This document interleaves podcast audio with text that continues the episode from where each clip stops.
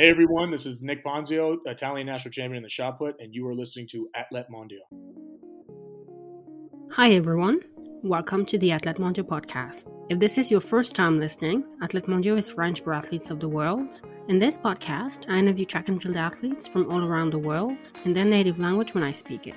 By the way, my name is Mathilde. I'm from France and I'm a polyglot. I created the Athlètes Mondiaux community back in 2005. My guest today is Nick Ponzio, the Italian champion in the shot put. In our conversation, we talked about his intros, of course, but also about what it's like being self coached and about where Nick gets his motivation. We recorded the interview in December of last year, and I really had a great time talking to Nick. You're listening to the original interview in English, but the interview is also available dubbed in French for those of you who understand French better than English. Enjoy! Hi, Nick. Welcome to the podcast. Hey, how you doing? Good to have you.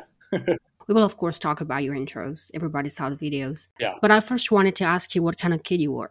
What kind of kid was I? Yeah. you know, I, I growing up, I was a little bit of a troublemaker, to be honest. I got in a lot of fights when I was a kid, and um, got in trouble a lot at school and things like that. So I kind of had a uh, kind of had a little bit of a, a um, tougher upbringing, uh, basically because of myself.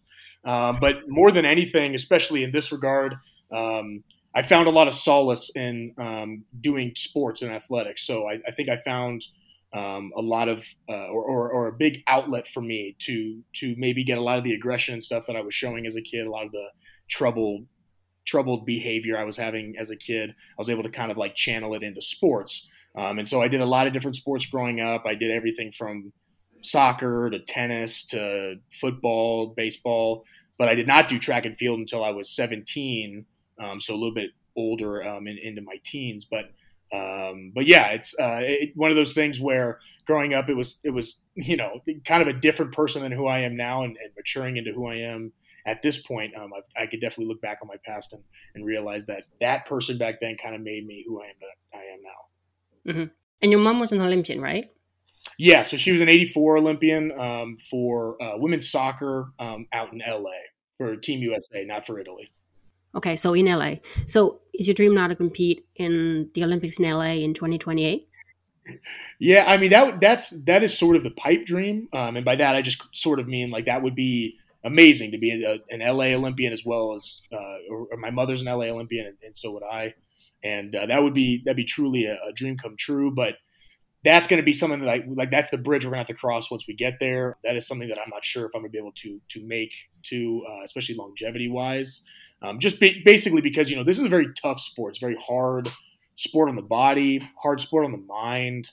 Um, I, I, truly think this is one of those sports. It's such an individual sport that it's one of the hardest sports all around. And by that I just mean like like the toll it takes on you as an entity, like your soul um, and everything else in between. So it, it's a really tough road, and I'd love to be able to do that. Um, but there's a lot of different facets that go into being able to do that. So I guess we'll, we'll just we'll talk about that a little bit down the road for sure. How far ahead do you see yourself? Is it like two years in the sport? You're saying, or just, or, or like how long do I look normally every year? No, in, in the sport, like is your goal now Paris 2024, and then once once Paris is over, yeah, I, I, had a rough go at in Tokyo because I got unfortunately I had like a freak accident happen. I got injured right before the Olympics. So Tokyo or to uh, Paris, I'm sorry, has always been the the the main focus for the last you know almost coming up on what is this two two years, and then once the Paris year comes around, be three. It's always been Paris. Um, you know, of course, Eugene last year and, and, Budapest this year for the World Championships and everything are, are of course at the forefront of my mind. Um, but really, uh, when it comes down to what I see myself doing in the sport long term wise, I've always said that after Paris, I'm going to make kind of a judgment call on how much longer um, I'm going to continue to do it. Uh, 2024 also is the Rome European Championship, so that's a big deal for us Italian athletes. Um, so 2024 will be a big year for me, and I will I will see from there how long after. But right now, 2024 is where my sights are set. After that, I'm not really sure. So I would say when it, you know a deadline I, I don't really know but 2024 is is what i'm kind of giving all of myself to mm-hmm. yeah so you said you did a lot of different sports growing up what made you start on the shot put yeah this is a very common question i get with a lot of um, a lot of the interviews or podcasts that i do and Um, I'm sure as a lot of people see, I'm a I'm a I call myself vertically challenged because I'm a little bit wider than, than most. So I'm a, I'm a big stocky guy, and um, I've always loved strength training and, and, and strength sports and everything power output wise. And uh, I had a friend who I played football with who did this in the off seasons. It was just kind of like, hey, you know, you can come do this and um, enjoy yourself and, and, continue to lift and um, eat and everything like that, and do do all the, the things you want to do to be a better football player. And that was kind of always my goal because I wanted to go play football at university and everything else in between maybe possibly outside of university at the professional level as well. And so I just decided to do it and um, kind of fell in love with it right away. Got really good right away. Um, in America, we throw the 5.45 kilo shot, whereas everybody else throws the five kilo and the six kilo shot. Um, and got really good um, with that weight right away. Um, was able to take my talents to university and everything like that. But that was kind of how I got into it, and that's essentially why I've decided to continue to do it because I just had such an an affliction with it and such a I don't know, I, just a natural feeling for the for the movement and everything. And I just decided, you know, this is something that I think I could be really, really good at and pursue. And so now i have been fortunate enough now to be an Olympian and a professional world championship finalist multiple times and Diamond League finalist and everything else. Is being a shot putter what made you get a free education? Because I know the system is different in, in the US and in Europe. Yeah, so for me, it was a free education. So I went to two different universities and I was fortunate enough to get a free education at both. I transferred. But yes, for most of the, it's it's weird in in America because they the scholarship system for universities for different sports is different. So like every sport gets different amounts of scholarships they can give, um, and that's based on a thing we have here called Title IX. And they allocate different things um, for men and women's sports. Uh, essentially, that happened once women's sports were able to, to, to be able to be um, done at universities. And so for um, track and field, we only get 12.6 male scholarships. So they kind of cut it into a weird form.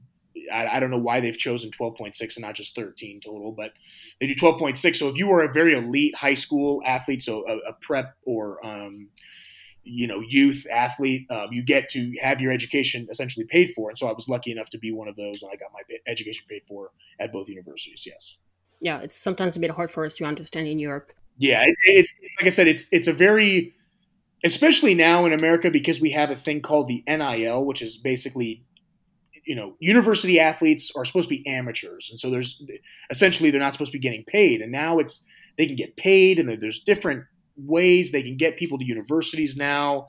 And so it's very very strange now how they how they get kids to go to university or, or what they're on, uh, scholarship, financial, or anything else uh, monetarily. It's it's it's a, a, complex thing, and it's kind of a free agency, um, wild wild west out there. If you, if you understand that. yeah. yeah. So what did you study? Uh, in school, I studied, I studied psychology, and I had a minor in occupational therapy, which is essentially like a physical therapy sort of endeavor that you know helps people when they get injured in their occupations for life. So rather than it being just for sports, it's like you know somebody's a carpenter and they cut their hand off, you help them get back into being a carpenter through you know various rehab and everything else. So I, I found that very very interesting. That was something I, I wanted to do for a period of time. Um, so yeah, I got my minor in that, and then uh, psychology just for um, a lot of the different stuff I wanted to do with my life, and also sports as a whole because I had a sports emphasis with it. And so I basically was just be you doing it to be able to use it for myself and and for what I wanted to do later on. And how did training work when you were a student? So it's difficult because you you know essentially as a student athlete you're trying to make both full time jobs. So you're trying to make being a student and going to school and everything a priority as well as um, being a, a full time student athlete, or I'm sorry, just an athlete as a whole, I should say. So it's it's hard because you know you you go to school and you want to do your best. There there aren't you know there are a lot of athletes out there that choose not to because they want to just focus on their sport and they want to take that to a professional level. Um, but there are other athletes, and I would say the majority of them do this, which they try to to um, make that an emphasis. So it's it's difficult to get everything you can out of college uh, when it when I, it comes to athletics. Me particularly, I made um, academics a very big part of uh, my time at university, and I was fortunate enough to graduate from a very very good school at University of Southern California um, with a uh, a degree and honors as well for it. So I I you know graduated with high honors, which was amazing. Um, now, I didn't necessarily feel like I got everything I could out of college athletically, which is a, a big reason as to why I continued. Um, so, to answer your question as a whole, it's it's very difficult. I feel like I didn't get as much as I could. And a lot of kids I know feel the same. Um, so that's why I think a lot of them pursue uh, um, endeavors outside of uh, college and, and, to pursue a professional path. Mm-hmm. And after college, what did you do? Yeah, I mean, this is I'm a professional, so I just I, my full time job is is is a as is as a shot putter, I should say. And so it's basically, you know, I get to, I'm I'm fortunate enough that I get to travel the world and um, do my job at, at, a really high level and get paid, you know, pretty well for it. Um, I get funded by the Italian Federation really well, and um, so that's basically my employers, the country of Italy, which is nice. Uh, FIDAL, our federation, is is basically my boss. So um, I do this full time, so I don't have any sort of outside thing that I do to make money. This is this is my job, and I give everything to it, and I think it really shows. And I think for anybody who is trying to pursue um, a professional career in track and field, whether it be as a shot putter or any other um, craft, I think that you have to give all of yourself to it to be able to get to this level. There there are too many stellar athletes out there. There are too many just just over the top out of this world athletes out there that if you have something else that's a full time job or it's occupying your time, I think that you are missing out and losing out on a lot of um, the training and and small things that go into it that can make you whether it be a champion or whatever you want to be um, in the sport. So you know when I left college, I was working for a period of time just to make some money to get on my feet, um, and then when I decided to do that. Um, I decided, or I, I finally, threw, you know as far as I could and and and, and beyond. And uh, I think that's the big reason why I am where I am. But don't you think that sometimes having something else in your life helps with balance, like if you're injured or if if your life is not 100% track and field? Yeah, no, I, I definitely agree. But I think that that's it's good to have like hobbies and stuff. And I also think that it's good to have um, you know significant others as well like you know have people in your life um, whether it be romantic or not but i think that there's a lot of things you could do outside of it that that make it you know completely balanced and i think in my life um, when i left college and even in college i would say i, I didn't have any balance i think it's why I found a lot of negativity and a lot of me feeling like I missed the mark and everything else in between. Um, and then when I finally found balance, um, so you know, being able to, to train as hard as I want full time, as well as being able to have things outside of the sport um, that occupy my time, I think that's when I truly became a really, really good athlete. And so I think that that is incredibly important. But I think it, whether having a full time job and trying to be a full time athlete and trying to reach the levels that a lot of us that are using this full time is very very difficult. So I think the balance card is is good, but you have to be able to do that with other things. Okay, you trained with Ryan Whiting, right? I did. Yeah. So Ryan was my coach from the beginning, either the end of 2018 or the beginning of 2019, all the way up until the end of last year. So I would say about three, three and a half years or so. Um, I lived in Arizona from 2018 till 2021, so about four years. And uh, yeah, we, we, did. Ryan was an amazing coach to me when I was there. Um, he's a he's a really really terrific guy deep down. Um, he really cares about his athletes and really wants them to do well. Um, I just decided for me at a certain point, um, it it wasn't it wasn't so much Ryan. It was just kind of like the group and, and where I was at in Arizona and everything else was not what I wanted to to be in anymore. I didn't want to be a part of it anymore, and so I wanted to kind of do my own thing. And um, we we uh, you know went our separate ways in like November of 2021. Okay, so after Tokyo. Yes, after Tokyo. Yeah, so he was my coach um, during the Olympic cycle, um, and then now um, I am. I was self coached all last year, and right now I'm technically still self coached, but I work um, part time with a man named Justin St. Clair, who is the uh, throws coach at the University of Nebraska Lincoln um, out here. Let's talk about Tokyo. Can you tell us about the experience, about about the whole process to be an Italian athlete? Yeah, so the process to to get to being an Italian athlete um, was very difficult, mm. and it didn't have to be. It just was because of COVID. Um, so in 2020, I won the Rome Diamond League, and um, I had a lot of people asking me from the Italian Federation. After in interviews and such about what my plans were for Tokyo, and I, you know, was starting to to basically say like, hey, I want to be doing this for Italy. My my mom's side is from Naples, um, and my dad's side is from um, Sicily. So I am full Italian, and so it was one of those things where, because my heritage, we started the process, me and my agent, with the Italian Federation right away. Now the process took a long time because of documentation, so I had a lot of documentation from or original documentation from you know the turn of the century and everything. But the way that citizenship works now, you have to be able to have documents within from the last five years. So you were not an Italian citizen back then. No, no. So back then I was just strictly an American athlete. So I had to get my Italian citizenship, and so that's what we were working with the, with the federation to basically make it an expedited process because they wanted me to be an Olympian for them. So we had to work with the consulate here um, in the United States, uh, which the, there are multiple Italian consulates, but the one we were working with was in LA, and it was just a very very slow process on their end.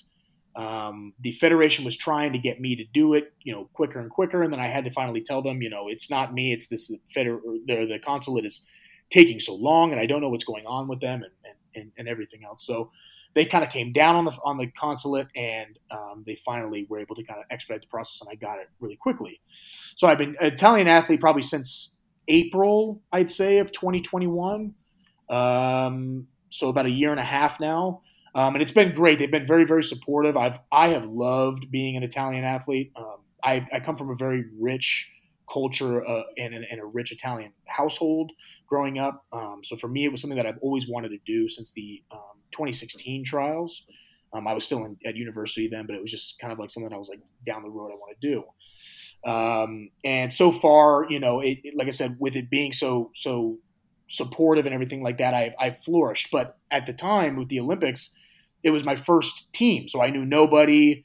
Um, I didn't even know the trainers or anything like that, and then so I had to go to um, the uh, the the Rome, or I'm sorry, the Italian Olympic Training Center. So it, it, it's CONI, which is the Acquacetosa, which is in Rome, and uh, I had to do some training while I was doing you know, medical procedures and everything else just to get um, basically finalized for the Olympic team. So I because I had to be a, a rapid process. And as I was training, I had a very freak accident um, happen in the, the weight room. I was doing a overhead lift, and it came down and crashed down on my legs, and um, I had had some you know tearing of, of some stuff in my knees, and, and, so it was just a very very tough process. Uh, when I got to Tokyo after that, because I was still able to you know, do some things athletically, and I, was never going to not throw because I, you know, I wanted to have that glory of being an Olympian. So I went to Tokyo and um, was doing so much rehab and stuff. I feel like I didn't even get to truly enjoy the the actual experience of it as a whole. And I was just trying to be able to to perform and get back. And, and I just, like I said, I kind of neglected a lot of things. And so my experience at the Olympics was, when I look back on it, is is technically negative. But I, I as I've grown from that experience, I look at it more positively as, as oh my gosh, I've, I've done something that so few people get to do in their entire lifetime, and so few people will ever be able to do that. Um, for me, it's now become a positive, and whether or not I perform to, to the level I wanted to, I have another opportunity to do so in you know about a year and a half anyway. So um, it, it's it's coming, it's fast approaching. So I, I feel like to be able to have glory again um, is is in my sights for sure. But what did you have to do to qualify? Because uh, there are other good Italian uh, shot putters, right? Yeah. So there's it's not it's not that easy. Yeah. No. There's so there's uh, I'm sorry. There's three of us total, but two others is what I mean. And and the other one, the other two, I'm sorry, are uh, Zane Weir, which is a very good friend of mine, as well as uh, Leonardo Fabbri, who's also a good friend. And, um, Leonardo's actually from uh, Florence, so he's um, homegrown. Zane is from South Africa and I am from America. So it's quite nice to have three people from three different kind of parts of the world be able to throw for you know our homeland, um, and and it's been a, a, tremendous experience. But for me, I've already I I have had the Olympic standard since um, early 2020, so during the COVID year. So I already had the automatic qualifier for uh, World Athletics um, for the Olympics, and uh, basically from there, like I said, I just had to get my citizenship, and then what I was told from the federation was I had to go to um, the Italian Olympic trials, um, so like our national championship, and I had to win. And I was fortunate enough to win in 2021. Um, it was my first national championship in anything ever, so it was really amazing.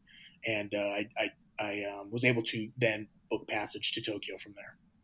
Mm-hmm. And uh, so you were injured, and then there was COVID. So I guess did you have to leave the Olympic Village uh, like right after your competition, or yeah. were you able to stay and see the other Italians compete and get all all of the, the medals? Yeah, it was it was wonderful to to be able to see some of them. I believe I got to watch Marcel, but I did not get to watch the four x one, and I believe I did not get to watch Gianmarco Tamberi uh, tie with um, Mutaz Barshim, I believe is his name from Qatar.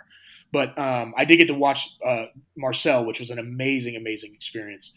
Um, but uh, yes, we did have to leave. So the the, the COVID, ex- or I'm sorry, the, the, the COVID protocol for Tokyo was once you were done with your competition, you had to leave in 48 hours. So once I was done, 48 hours later, I was gone. Um, the other the, the, other two Italian shot putters left, I believe, like 12 hours after me, just because they had um, a flight that was a little bit different. Uh, I left within the 48 hours. I think I left just about 48 hours. But yeah, I had to I had to go, so I did not get to watch the rest of the um, the uh, Olympics for sure. There was still probably because we were one of the first days, so there was still probably seven days left when I left.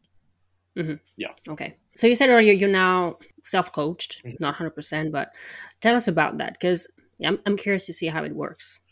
Yeah. So I, I have been self coached now for over a year. And um, I did it, like, like I said, the entirety of last year, and I had some really, really good success with it. It's a very, very hard road. Um, right now, I find right now I'm in a bit of a, a frust- a frustrating phase, I should say, uh, with it, and just the sense that it's like I'm, I'm getting into really, really thick training, really heavy training. So my throwing is just a little bit difficult. It's difficult to, to have feelings and different things like that um, in the throw and hit positions and, and such. But being self coached allows you to have a certain kinesthetic awareness and proprioception. So in that regard, I mean, like, you know, just being able to feel your body and feel yourself in space and, and, and, to see yourself and kind of – grow as an individual. Um, and that's one thing that I found I really wanted to do. So I travel so much alone um, that I didn't want to have to feel like every time I went somewhere I had to reach out to a coach or anything like that because now I travel with my coach. I travel with myself. So I'm able to to grasp what I'm doing and what I want to achieve so much better um, in all facets of training. Um, like I said, going into the season last year, being self-coached, it's it's a very hard road, but I found a lot of success. I was the indoor Italian national record holder for a period of time, and um, through an outdoor and indoor PR this past year. And like I said, indoor world finalist, outdoor world finalist, outdoor European finalist, outdoor Diamond League finalist. Like a lot of or out, indoor and outdoor national champion as well. Like a lot of success going this road alone. I also did 40 competitions last year on my own, which is which is also a very very difficult road to continually try to have success each and every day. Every every couple days, you're basically competing. You're just going from one country to the next, um, continually trying to improve on your own and everything like that. It's just it's it's a very very tough thing. But as a professional athlete and as a um, a, a, consummate professional um, in what I do, I, I, I find that um, being able to take control of myself has been nothing but rewarding. Do you think it is for everyone? No, I do not. I do not. I do not think that this is for everyone. I think that this is a very, very particular thing. I think that you find a few of the top guys in the world are able to do it, but um, you do not see it much. I, I, would say maybe there's me and, and, a couple other guys that do that, uh, but I, I, am a rare individual for sure that, that does that. Yeah. Okay, so is someone with you during your training sessions to to film you, or how do you do it? So the vast majority of the time, I just basically have a tripod and I set my phone up to myself, and I I do a, a ton of or I should say, a load of uh, video analysis at night. And, um, trying to really study myself and study the craft and what I'm trying to do, what I've done before that I think feels good, what I'm what I'm doing right now, and I try to kind of you know connect the dots and piece everything together that way. And you use like training plans you'd used in the past with uh, Ryan or with other no, coaches? I not. No, I mean there there are a couple things that I I implement into the training that I write for myself. Um, but by no means am I just going back and using the stuff that Ryan gave me and, and just in, using that verbatim. I, I have I have never really regurgitated anything that anybody's really given me. I've kind of tried to. I think for me to grow as an athlete, I need to be able to um, expand, and so I, am always trying to constantly push the boundaries in, in, a lot of different things that I find that I am really bad at. Um, to be able to grow as, as, an athlete and as an individual, so it, it's really always just kind of me um, I'm trying to to chase like you know that uh, that carrot in front of me and trying to find uh, the next thing that's going to make me better. Do you sometimes feel like you could be overtraining, like doing too much, not not resting enough? Yes, and I and I find that I have actually. It's funny because I if I told people how much like my training regimen for the week, they would say, "Oh my gosh, you're overtraining." But for me, it's actually it's it's I I'm undertraining compared to what I used to do. Um, Like I said, it used to be it used to kind of be a life or death thing, and and by that I mean like it was just kind of like I, every day I woke up and it was like I have to do this today. If I don't, I will never be what I want to be. And um, I, I have, like I said, shifted focus, made balance more of, of the priority, and and trying to make rest a huge part of my training because anybody who's listening to this who's an athlete needs to realize that resting eating resting and and recovery rehab prehab everything like that that is just as important if not more important than the stuff that you do in the ring on the track in the weight room whatever. Yeah, how often are you asked how much you lift? How much am i asked how how much i lift? Yeah. How often? Yeah I, I get asked how much i lift if it's not every day, it's every two or three days. Like I, I, I come into contact with new people all the time out here in Lincoln, Nebraska at the university, and uh, literally today somebody told me that I was the biggest. Yeah, they told me I was the biggest person they had ever seen. So I, I get I get that a lot. That is a very very popular question with uh, folks around. But does it matter that much? Is it really about how much you lift in, in the gym? uh, particularly, no no, I think I think that specific strength in throwing is the most important factor. I think being a really good athlete, having really good um, tangibles, um, so like you know being a, a, being somebody who's who's a fast sprinter, a good jumper, um, somebody who can who can take a 16 pound object and manipulate it the way they want it to. That's more important than it is just being able to bench or squat or clean or jerk or snatch anything. Um, I have found there's a wide spectrum of people who are very weak and also incredibly, incredibly strong. Some of the strongest humans on earth, probably. And um, you find successes and failures at, at both sides. Now, there, I tell people, a lot of people, guys like myself and others who are really strong, we are the exception, not the rule. So you don't mm-hmm. have to be as strong as we are to throw the to throw the shot and far. It helps if you can use it.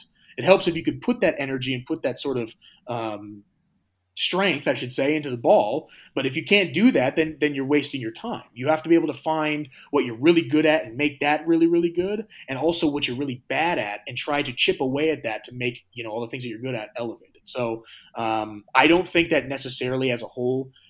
Being incredibly strong in the weight room is it's what's going to make a shot putter, um, but it definitely helps if, if you use it for sure. Right, and you're also a volunteer assistant coach. Yes, right? at, um, at, University of Nebraska Lincoln, yes, I am, and and that's yeah. through basically still continuing to to pursue um, the Olympics, being an Olympian before for the Italians. Um, so I have that all squared away there. Yeah, so I still help the the kids here, and I find a lot of pleasure in being able to help kids out and reach their dreams and, and their goals, whether it be collegiately or or after. What are the most common mistakes you see these athletes make? Well, here in America, there are a lot of really common mistakes everywhere. I find so that so it's funny we just talked about this, but the biggest problem I find with a lot of kids is they try to rush and they try to get as strong, as big, and, and as powerful as they can, but in the wrong things. So I find there are a lot of kids who are trying to always rush to the finish line. So they're always trying to be like, well, if I do this, I will finally throw as far as Nick or Joe or Ryan or Tom or Josh or anybody. These guys, the, the top guys. Where in reality, if it's the kids who, who are patient that I find that find the most success. So most athletes are always trying to whip around in the ring and they're always trying to throw as far as they can all the time. It's the athletes that take their time, that are patient, that do the things that they need to do at the right times are the ones that, that find the most success, I would say, especially in university. Um, so it's tough because you find a lot of young kids feel like and I, I'm guilty of this. A lot of young kids feel like they know, they know what they're doing. They, they, they don't need any help. They can just figure it out. But there's the ones that are patient, who are receptive of help and everything like that, that find that they can reach heights they never even thought that they could. Um, so yeah, I would find that that's the, the, the biggest thing with young kids, especially here. Mm-hmm. Your PBs are 2183 outdoors and 2161 indoors, right? Yes. Yeah. Mm-hmm. What do you think you need to work on to throw over 22? So, like I said, I was guilty of, of the things that I just said with the young kids, and and it's it still had a big hindrance on my life. So, I, I'm sorry, not my life, my career. So, I my biggest goals are to have 22 meter PBs indoors and out. There, I think there are 10 to 15 guys total that have ever done that in the world. Um, so that's my biggest goal, trying to do that.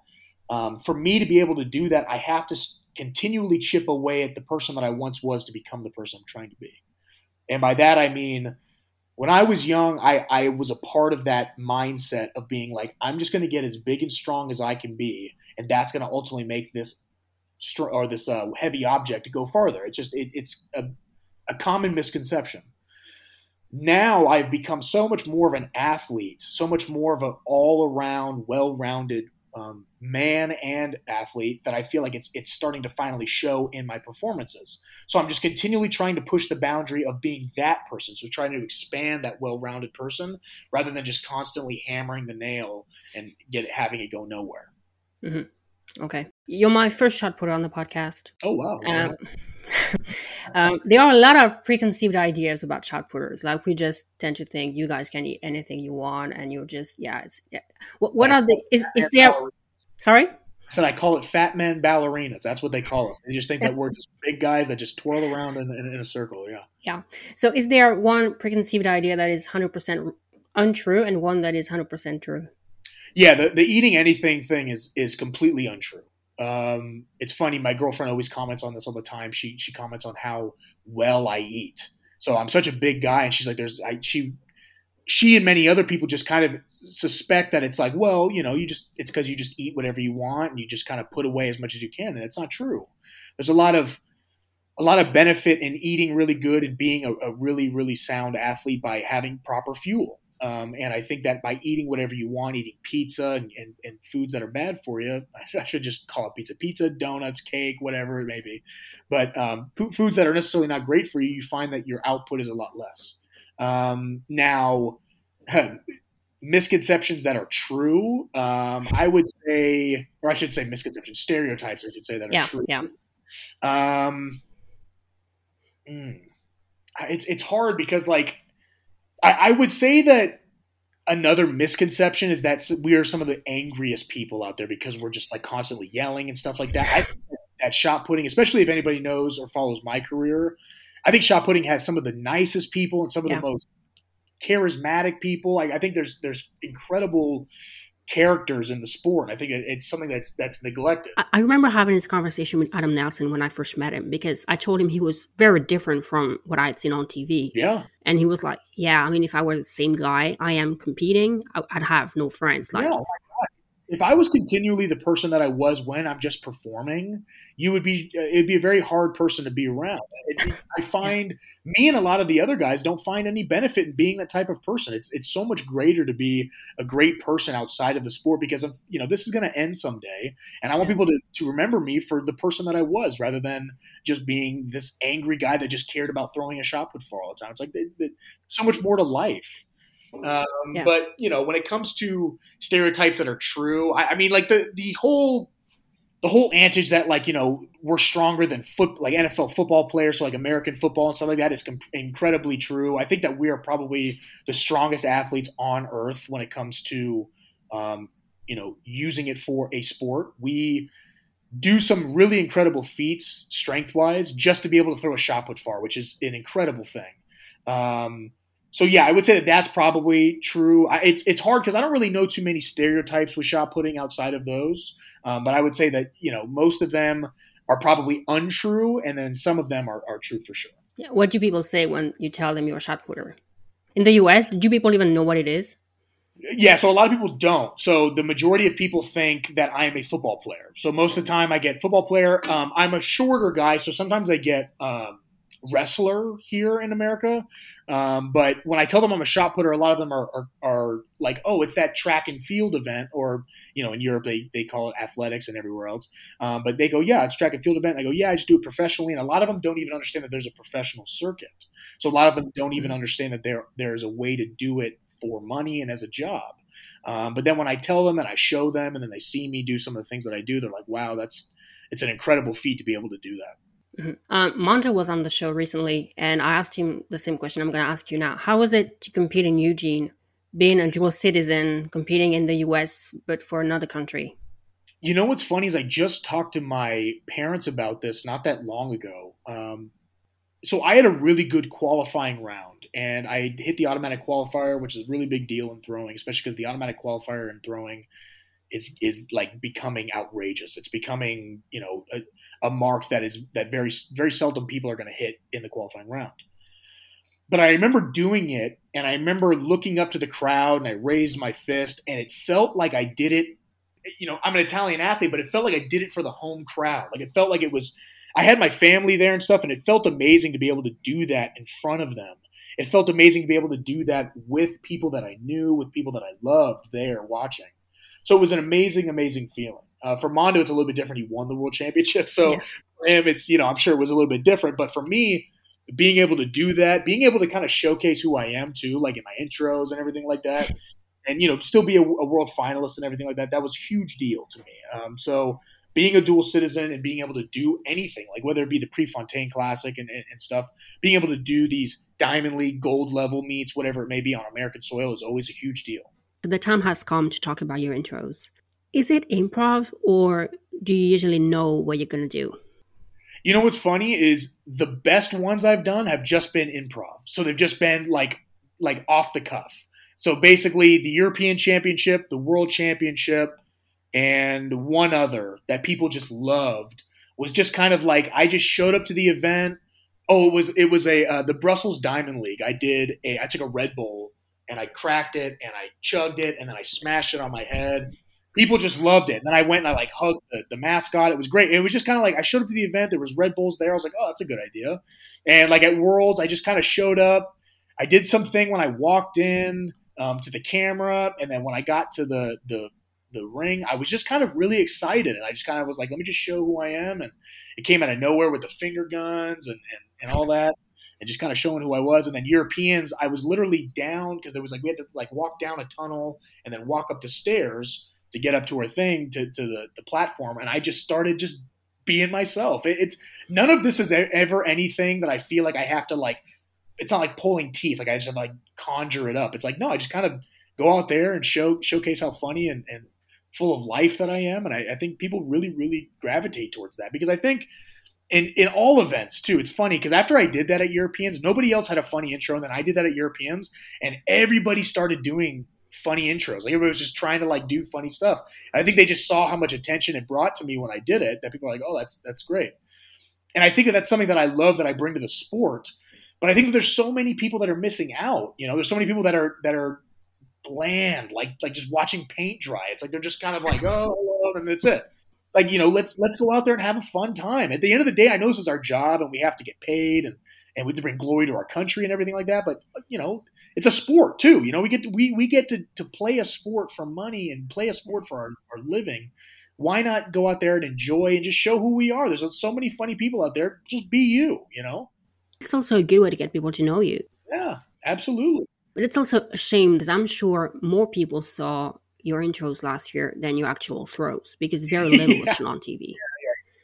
Yeah, well, that's but that's also kind of a big thing for me is that you know I, I I love being able to be funny and showcase my performances like that, but I have to be able to kind of match the performances. What so I haven't really, in my eyes, I haven't really thrown as far as I wanted to, and I, and, and I think I would love to be able to have a perform or have a uh, uh, an intro like that and then win a medal. Like that would be so amazing. It would just kind of like it would, it would bring everything together. But you're right; it's it is unfortunate too because the the showing of the shot put on most networks or platforms is very rare.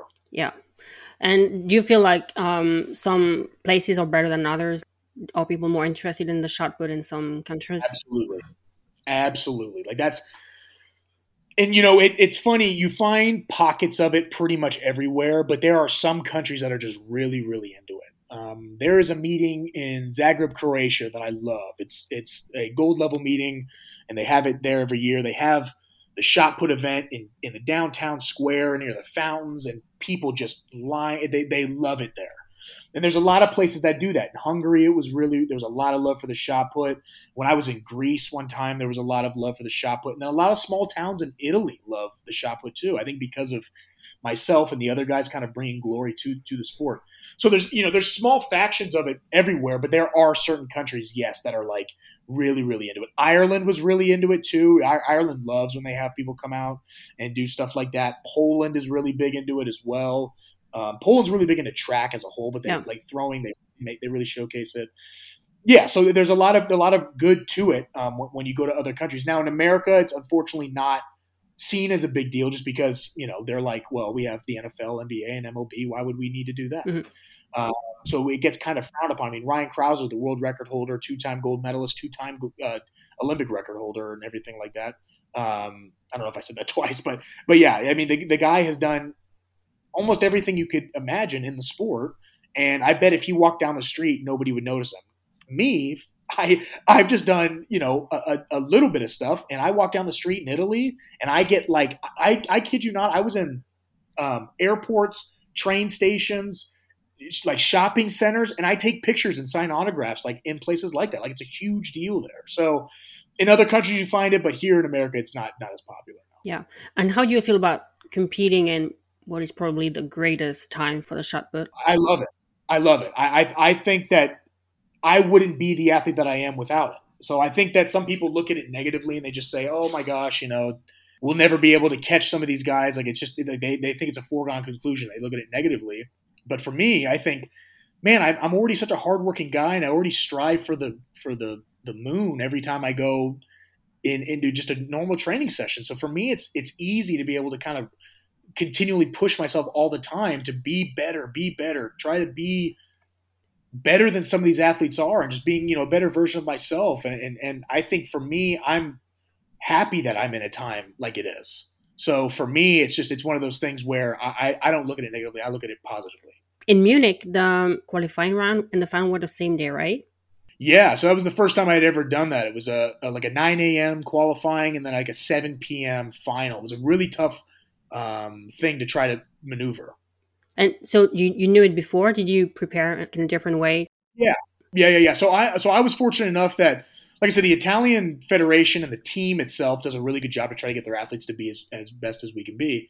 So I was told about this weeks in advance, and I had been doing train like two a day training, training in the morning, training in the evening, um, to be able to uh, uh, sort of get that same sort of feeling. Now, I mean, no matter how much training you do, it's never going to get you prepared for it like the day will be. Um, but I try to do my best to, to not do much in the morning to be better at in the evening. And it was kind of a tough thing. Now that I've done it, I, I know what to do. But at the time, it was very strange. Uh, but yeah, definitely, I felt prepared. It's just that there's nothing you can do um, uh, compared to just doing it on the day. Mm-hmm. I heard you say um, on a different podcast that you wanted to go back to football when you're done with the shot put. Is that right? Yeah, so that's something that I've I have thought a lot about and talked to a lot of people about. Um, I, I, I think I would love to be able to go back and play American football. It's something that was such a love in my life for so long that I still want to be able to pursue a professional aspect of the sport if I can. Um, I feel like I'm I'm plenty good of an athlete to be able to do that. It would just be a matter of kind of getting my foot in the door. Doing, It. I mean, it's because it's, a, it's an endeavor I haven't done in probably ten years. Okay, and what about the Winter Olympics? I also heard something about the Winter Olympics. Yeah, yeah, that's so that. That's kind of a pipe dream, but yeah, I, I would love to be able to be a two-time Olympian in two different sports for two different countries. So I've always thought about, and I've talked to a few people here in the United States. I've always thought about um, maybe down the road later on being able to be a, a Winter Olympian um, for the U.S. team um, and for the uh, the bobsled. Um, that's one of the things I know a lot of track athletes do. It's one of the things that I've always wanted to do. Just you know, as a, as a bigger, stronger guy, that kind of that just always has seemed like a cool thing to do. You know, you know whip around on a sled and, and being able to push something really fast and, and, and do all that. So it's something that I've, i would love to do. That would definitely be down the road. But I, am definitely not like opposed to doing it for Italy as well. Like if I was able to do that for the Italians, and I know the 2026 Olympics is in is in uh, Italy, so maybe that could be something that maybe I do. I don't know. Would you need them to let let you go to represent the U.S.? Yeah, so all I would have, I think for different sports, it's okay. So I think I could just do it right away. But um, if it wasn't that way, and I was able to, and I was given the opportunity to do it for Italy, and I was just like, yeah, you could be a Winter Olympian for the Italians, then I would absolutely take that chance. I love being able to re- represent Italy. It's not like I don't want to represent them.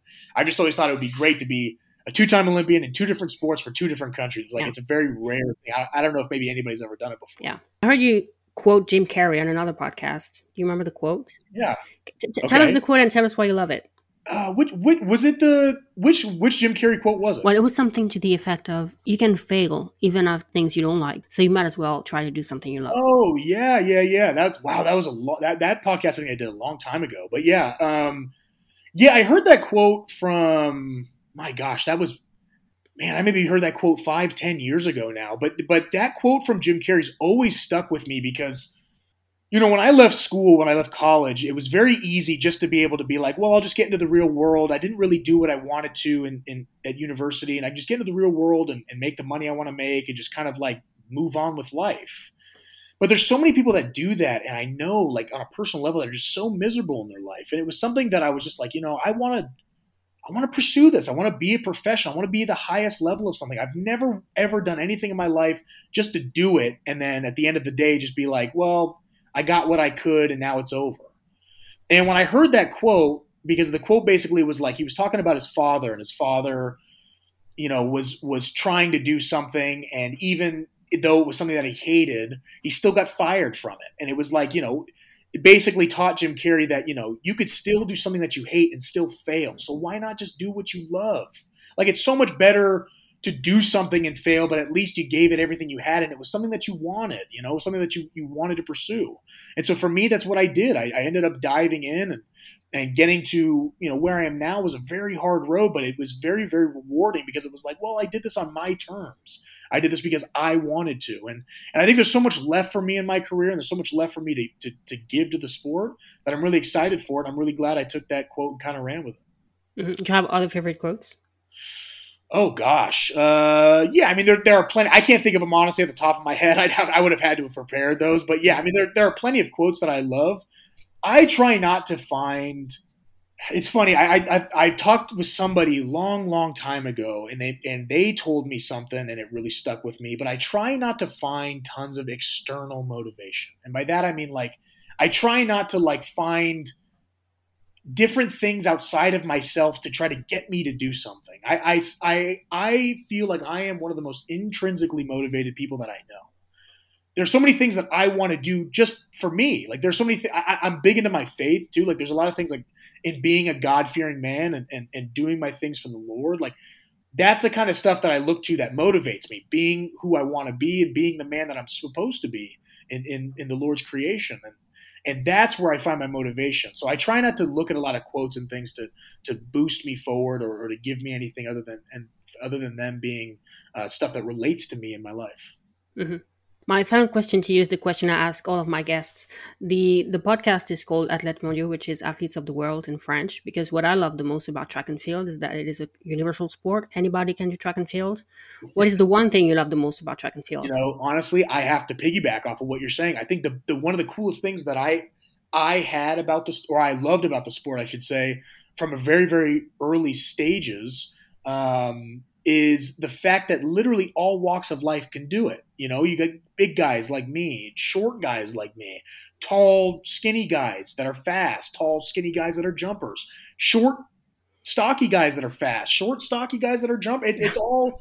It's literally if if you give your life to it, you can be very successful in the sport, and it's it's a wonderful, wonderful thing outside of it, I love being able to travel the world and meet tons of people and be able to, to, to be a part of a lot of different cultures. I think that's an amazing, amazing thing. Um, so that's another thing that I love. But but more than anything, what you said is is the first and foremost thing that I love about the sport. Thank you, Nick. Anything you want to leave us with? No, no. I mean, I, I, appreciate you so much for having me on. Like I said, I, I really, really enjoyed being on, and uh, I really hope everybody enjoys, and I hope everybody enjoys what I do this year, and uh, it sticks uh, or stays tuned for uh, the, the performances that I have and, and more intros. Looking forward to seeing you in Paris in 2024. Me as well. I, I, I thank you. Thank you. I'd like to thank Nick for his time and thank you all for listening. I hope you liked the episode. If you did, please share it on social media to help the podcast grow. And make sure to subscribe and leave a review on Spotify and Apple Podcasts. If you'd like to support the podcast, please check the links in the description. That's it for today. I'll be back soon with another episode. Bye bye.